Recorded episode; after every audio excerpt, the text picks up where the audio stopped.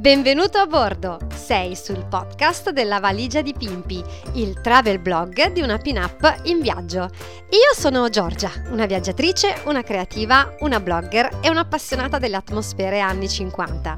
Questo è lo spazio in cui ti racconterò dei miei viaggi, ti darò suggerimenti e consigli, tutto il profumo di zucchero filato, fai da te e possibilmente low cost. Pronti a partire con me?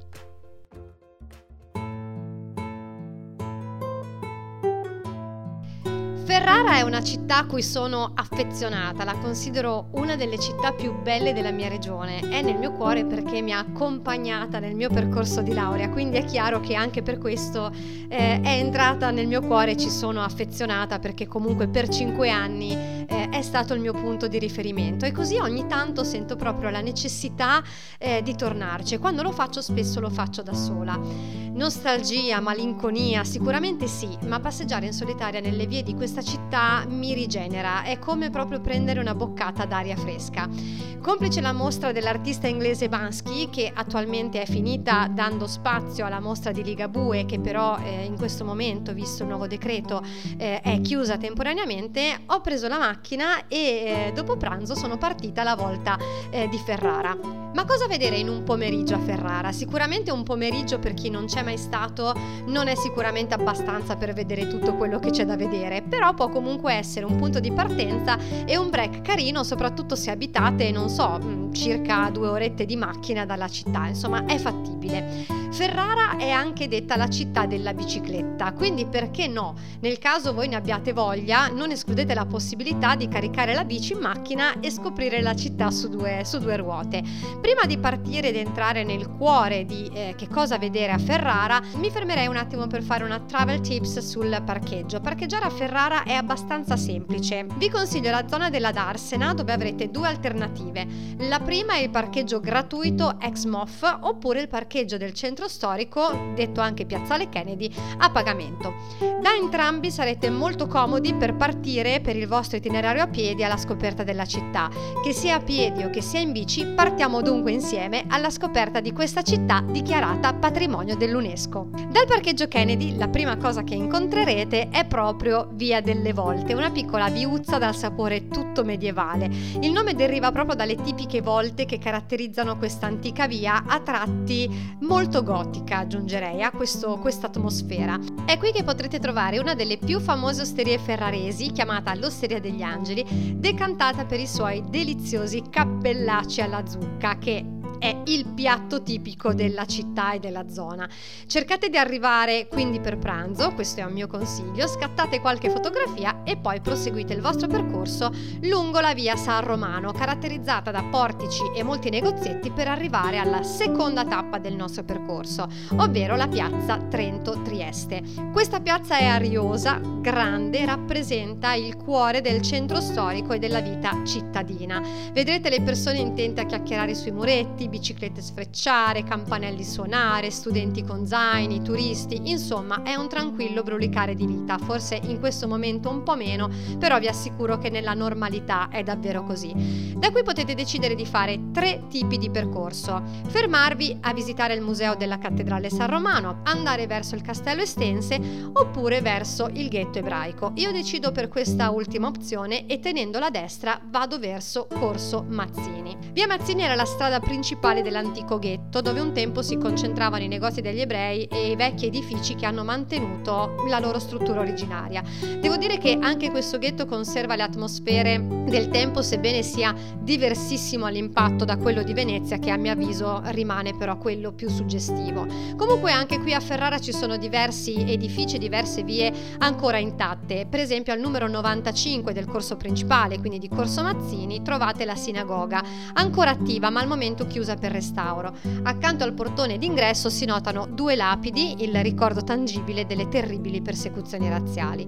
Proseguendo per Corso Mazzini troverete qualche cartello che vi indicherà la via migliore per visitare il quartiere ebraico ed entrare ancora di più all'interno del ghetto. Vedrete che le vie si stringeranno e le costruzioni si alzeranno, è una passeggiata davvero toccante. Tornate indietro dopo che avete finito il vostro percorso e preso il vostro momento di riflessione eh, che può servire per questa per questa visita e scendete lungo la stretta via che si chiama Via delle Suore per arrivare in via Savonarola. Via Savonarola è una delle vie principali di Ferrara e una delle vie più famose per due motivi principali. La prima è il Museo di Casa Romei, un esempio di residenza signorile posizionata tra Medioevo e Rinascimento di Giovanni Romei, appunto che era un famoso mercante, al momento il museo è chiuso, e niente po' di meno perché via Savonarola è la via della sede universitaria, quindi c'è la sede, la segreteria centrale dell'università e anche verso il fondo la sede della facoltà di lettere.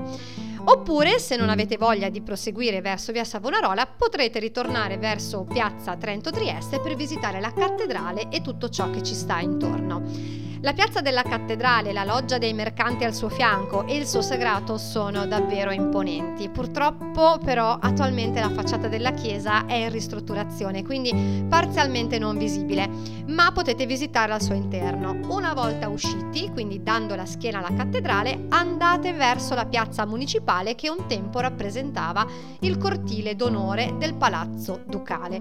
Appena entrerete sulla vostra destra troverete lo scalone monumentale che già il nome fa presagire la sua bellezza. Unisce elementi gotici medievali, come per esempio la balaustra marmorea in stile veneziano, con altri di impronta già chiaramente più rinascimentale come gli archi e la stessa cupola. L'ala adiacente allo scalone è un'area molto importante perché le finestre che si vedono sono, o meglio, erano le finestre degli appartamenti in cui vissero molte duchesse, fra cui la celebre Lucrezia Borgia.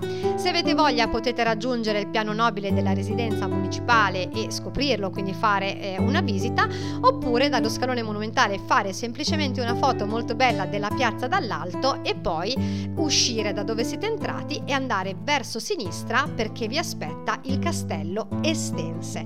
Ho passato a Ferrara, come vi dicevo, più o meno 5 anni per i miei studi e non sono mai entrata al suo interno perché dovete sapere che sugli studenti universitari di Ferrara pende come la spada di Damocle una leggenda leggendaria, ovvero chiunque entri nel castello prima della laurea non riuscirà a laurearsi. Io non so se questo abbia un fondamento storico o sia più un'emulazione dell'Ateneo bolognese che ha lo stesso monito sulla Torre degli Asinelli. Fatto sta che io per non saperne leggere né scrivere non sono mai entrata fino allo scorso anno, quindi mi sono, diciamo, premunita. I castelli sono sempre in qualsiasi occasione davvero affascinanti perché raccolgono e accolgono una quotidianità, che essa sia di corte o militare, che eh, senza volere è entrato comunque nel nostro immaginario. Il castello a Ferrara fu voluto dalla famiglia eh, Estense ed era un edificio che fungeva da controllo politico e militare nella città. La visita merita e ne vale la pena perché sarà un viaggio non solo nella storia della corte estense ma di riflesso nella storia della città stessa. All'interno troverete anche una caffetteria e un bookshop, la prenotazione online è fortemente consigliata ma al momento è tutto bloccato. Proprio a fianco del castello, dal lato della cattedrale, potete visitare gli spazi del grande e prestigioso teatro comunale. Ve lo consiglio perché ha un atrio molto molto bello.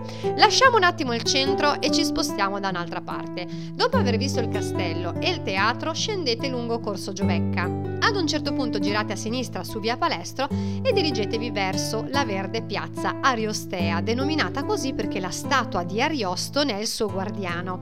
La particolarità di questa piazza è il piano ribassato e la forma diversa da una piazza classica, ovvero una forma ovale.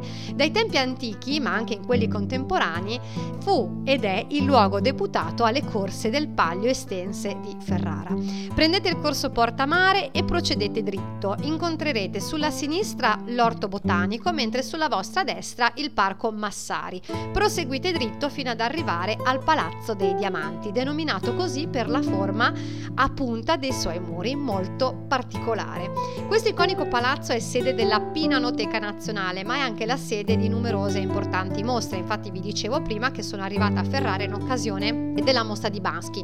Attualmente, come eh, appunto ho citato, eh, c'è la mostra di Ligabue, però chiusa, quindi tenetevi aggiornati non solo sui decreti, ma poi anche attraverso i canali ufficiali eh, del, del Palazzo dei Diamanti. Tornate indietro e ritornate su via Palestro e non perdetevi il gelato della gelateria La Romana, giusto per fare uno spuntino di metà pomeriggio e chiudere quel piccolo buchino che so essere arrivato. Prima di lasciare la città, tornando indietro al parcheggio, Facciamo una piccola deviazione e incontreremo il MEIS, che è il nuovissimo Museo Nazionale dell'Ebraismo Italiano e della Shoah. Purtroppo non sono riuscita ad arrivare in tempo per visitarlo, ma è entrato di diritto nel programma della mia prossima visita. Nel museo è possibile vedere la mostra permanente, tra le altre cose aggiungerei un museo nuovissimo. La mostra permanente, vi dicevo, si chiama Ebrei, una storia italiana ed è un percorso in cui eh, attraverso opere d'arte, oggetti, video, video multimediali riproduzioni vi condurrà alla scoperta della storia degli ebrei eh, in Italia dall'epoca dell'antica Roma fino al eh, Rinascimento. Il luogo scelto come sede di questo Museo Nazionale dell'Ebraismo Italiano è un luogo particolare che ha in sé un significato molto importante. È il complesso delle ex carceri cittadine, quindi c'è stata la volontà di recuperare per la città un luogo eh, per antonomasia di esclusione e rendere aperto e frequentato questo spazio che prima invece era uno spazio di emarginazione. Il museo fa e organizza diverse attività, tra cui un itinerario molto interessante che si chiama Il Giardino delle Domande, un percorso che conduce alla scoperta delle regole dell'alimentazione ebraica e delle piante bibliche, eh, oppure eh, potete visitare il loro Maze Shop dove si trovano centinaia di romanzi, saggi, libri per ragazzi dedicati proprio all'ebraismo, alla storia e all'arte ebraica.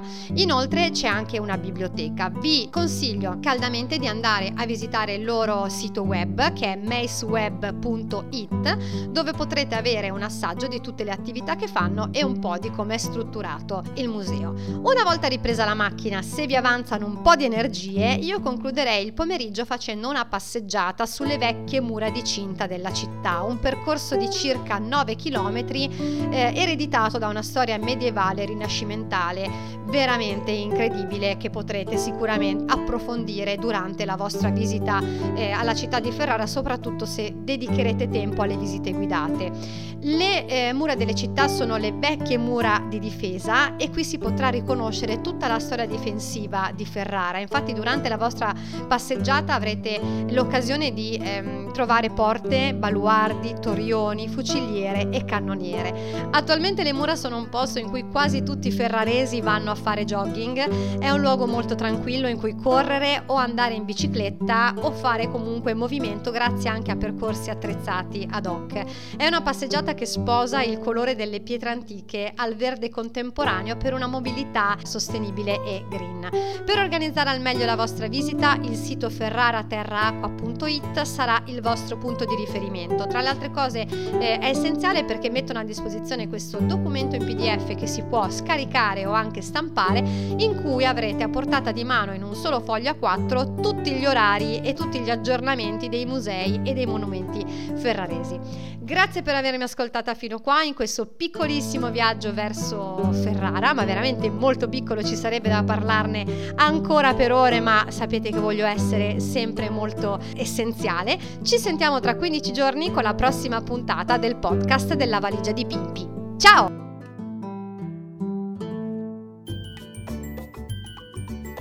Grazie per aver ascoltato questo podcast.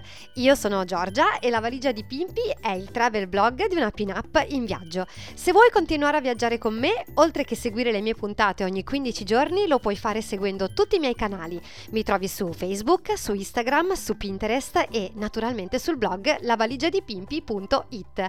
Ma ora scusatemi, devo lasciarmi la cintura di sicurezza. A presto!